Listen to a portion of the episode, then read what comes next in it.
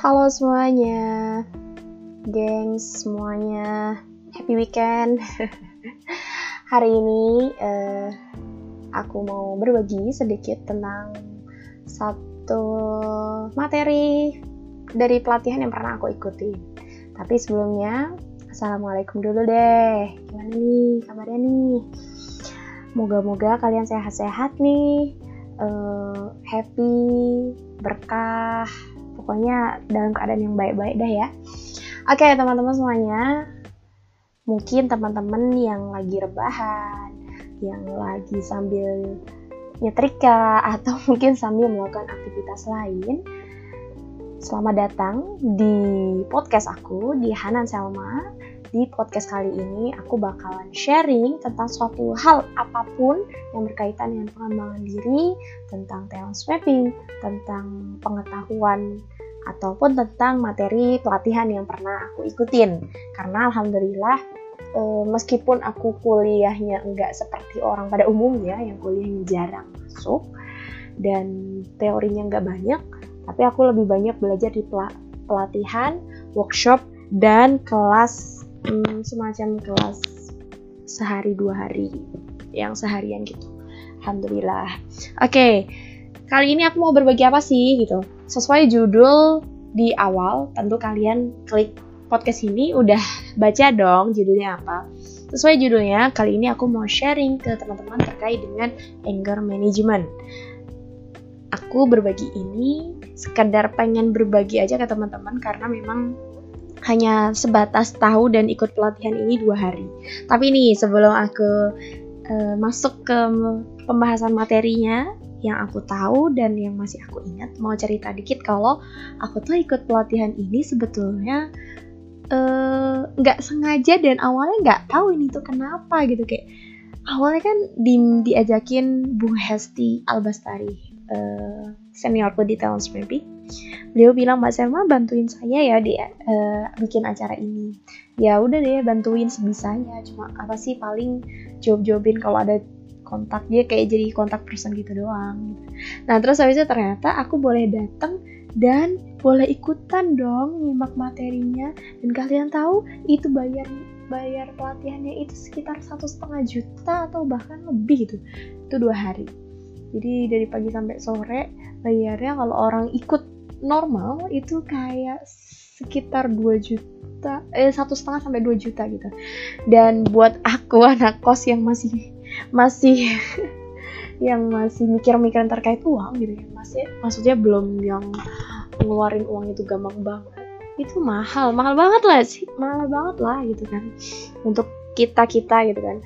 Tapi alhamdulillah dapat gratis dan bisa belajar ilmu yang buat aku ini baru banget dan penting banget gitu Alhamdulillah aku waktu itu ikut bulan Oktober 2019 dan karena kemarin ada yang bilang e, ajarin dong atau ada yang nanya juga temen aku akhirnya aku putuskan untuk berbagi di sini.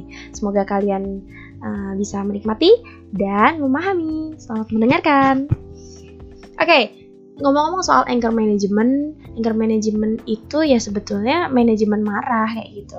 Buat teman-teman yang baru dengar, sama aku pun baru dengar waktu pelatihan itu. Sebelumnya sama sekali nggak tahu. Yang kita tahu mungkin marah itu ya yang penting eh, nggak uh, nyakitin orang gitu kan. Yang penting orang tuh nggak nggak jadi tersakit karena kita marah. Misalnya kalau kita marah terus moodnya lagi buruk terus kita diemin orang, dieminnya berhari-hari. Udah gitu orang punya urusan profesional terus kitanya ngediemin.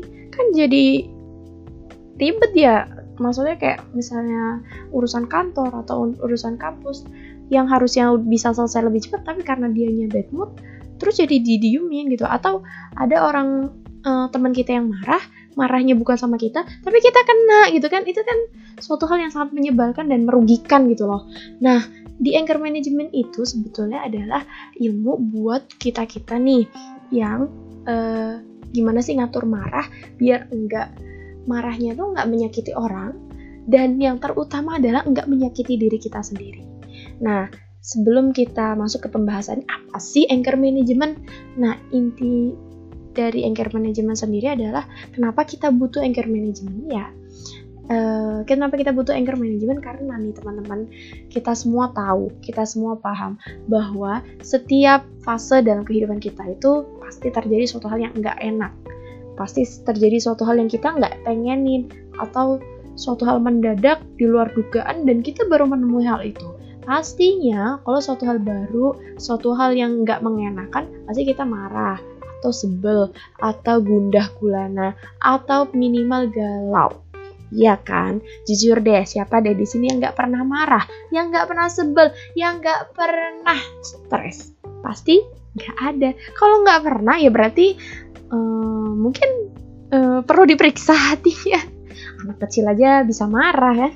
Siapa pun di dunia ini, entah anak kecil, orang dewasa, orang tua, kakek, nenek, siapa pun Anda, siapa pun kamu, sebetulnya kita itu memang selalu dihadapkan dengan konflik. Konflik, uh, antar pribadi di antar diri kita sendiri atau interpers intrapersonal atau interpersonal an atau antar personal. Nah, intrapersonal itu gimana sih maksudnya? Ya konflik yang kita bingung nih mau makan apa.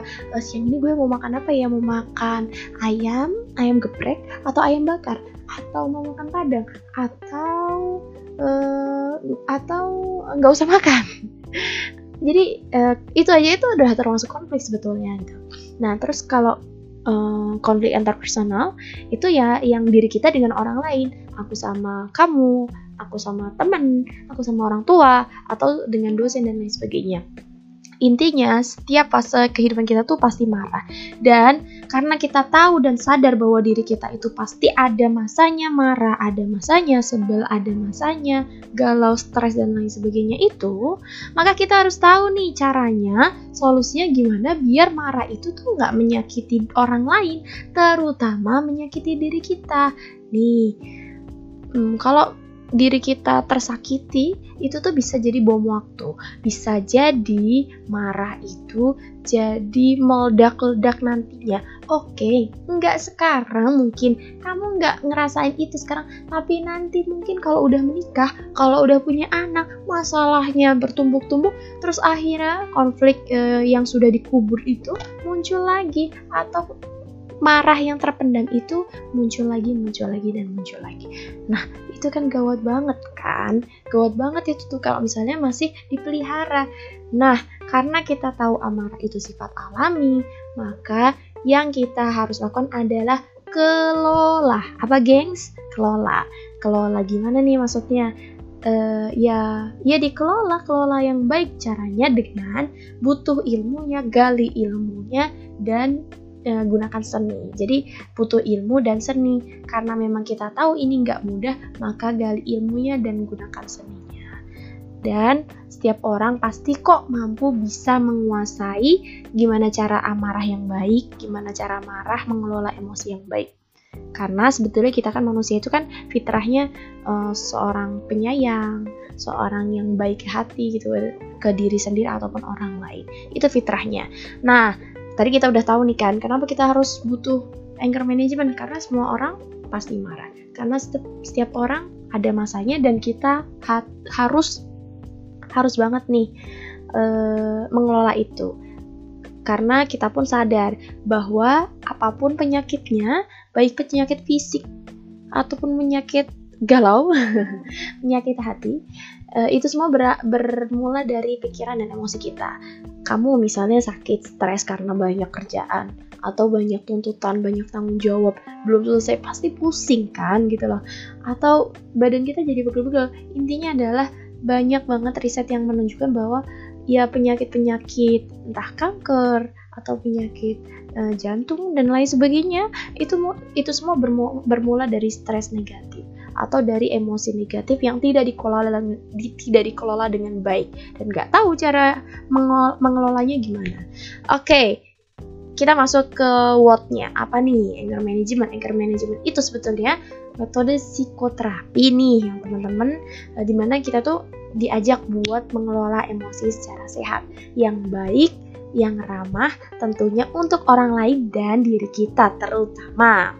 Nah, Terus caranya gimana nih?